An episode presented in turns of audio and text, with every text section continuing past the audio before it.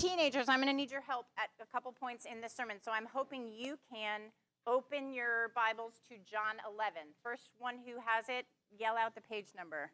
Teens, John 11. Um, this morning, what is it? 897. You're not a teenager. Cheating. Um, still in my head, you're a teenager, but not actually in real life. Um, okay, so this morning we heard the second part of a story about one family with three grown up siblings Mary, Martha, and Lazarus, right? And one of them had gotten sick and died. Kids, can you tell me which one of those three, Mary, Martha, and Lazarus, was sick and died? Yes, Hazel. Lazarus died, that's right. And we heard the beginning of that story last week. So last week we talked about how Mary and Martha were feeling after Lazarus died. And do you remember Jesus um, exactly knew what each sister needed to hear when she was grieving?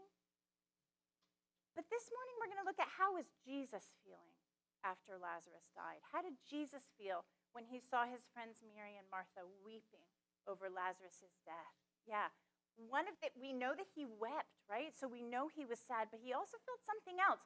One of the things that he felt, we find out in verse 33, was angry. So, verse 33 says, When Jesus saw her weeping, Mary weeping, and the Jews who had come with her also weeping, he was deeply moved in his spirit and greatly troubled. So, teens, here's your moment. Deeply moved, that word, there's a footnote there. There's another way to translate it. What is it? Who's got it? Teens, anyone? Yeah, Bella. Indignant, yeah, exactly. It's an angry word. That's another way to translate it because it's an angry word. That word that's translated here, deeply moved, is an anger word. And when it's used to describe an animal, it's a snorting animal. So we can we have a slide up here. This is the word, the Greek word that describes Jesus here is the same word that's used to describe a snorting horse. So when Jesus saw Mary and her friends grieving, he was angry. He wasn't angry at them, was he? He was weeping too. He wasn't mad at them, he was mad at death. Jesus was angry at death. He was mad at death and all of the pain that it puts families through. He was angry at death because he made the world without death. It wasn't supposed to be this way. Death was an intruder. And he was mad at death because it was hurting the people that he loved. So, this is how Jesus feels when you lose somebody that matters to you, somebody that you love. He's angry at death.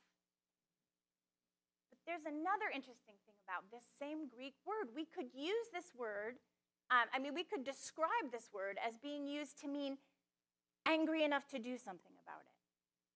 So when the Greek playwright Aeschylus used this same Greek word in a play, he used it to describe horses in battle, I'm going to quote him here, who snort through their bridles, eager to fall against the gate.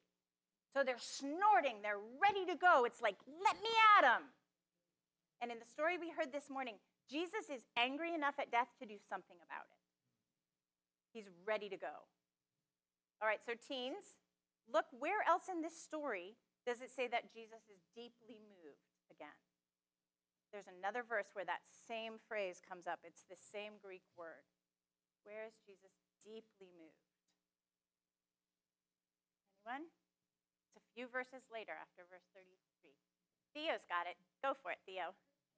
Verse 38. Jesus is deeply moved again, and so he goes to Lazarus' tomb. He arrives at the tomb angry enough at death to do something about it.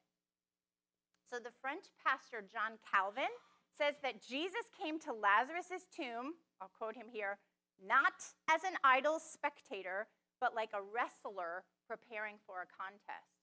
So mm-hmm. Calvin says he's not just coming with a ticket to watch, you know, see what's going to happen.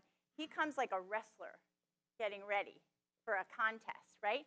Jesus was angry enough to do something about death itself. So I want to think for a minute about Calvin's idea of Jesus being like a wrestler ready to go. That would mean that when Jesus came to Lazarus' grave, he was angry enough to do this to death and raise Lazarus from the grave. Right? Jesus probably knew that raising Lazarus would be the last straw for the leaders who wanted to kill him.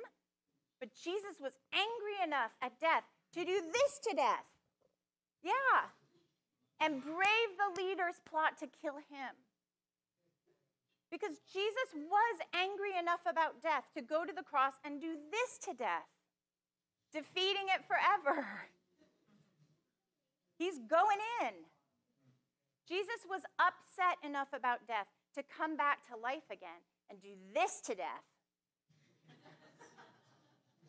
so that all the people he made could have the chance to live forever. This is about Jesus. What this is what Jesus feels about death, and it's what he's willing was willing to do for us to get rid of it.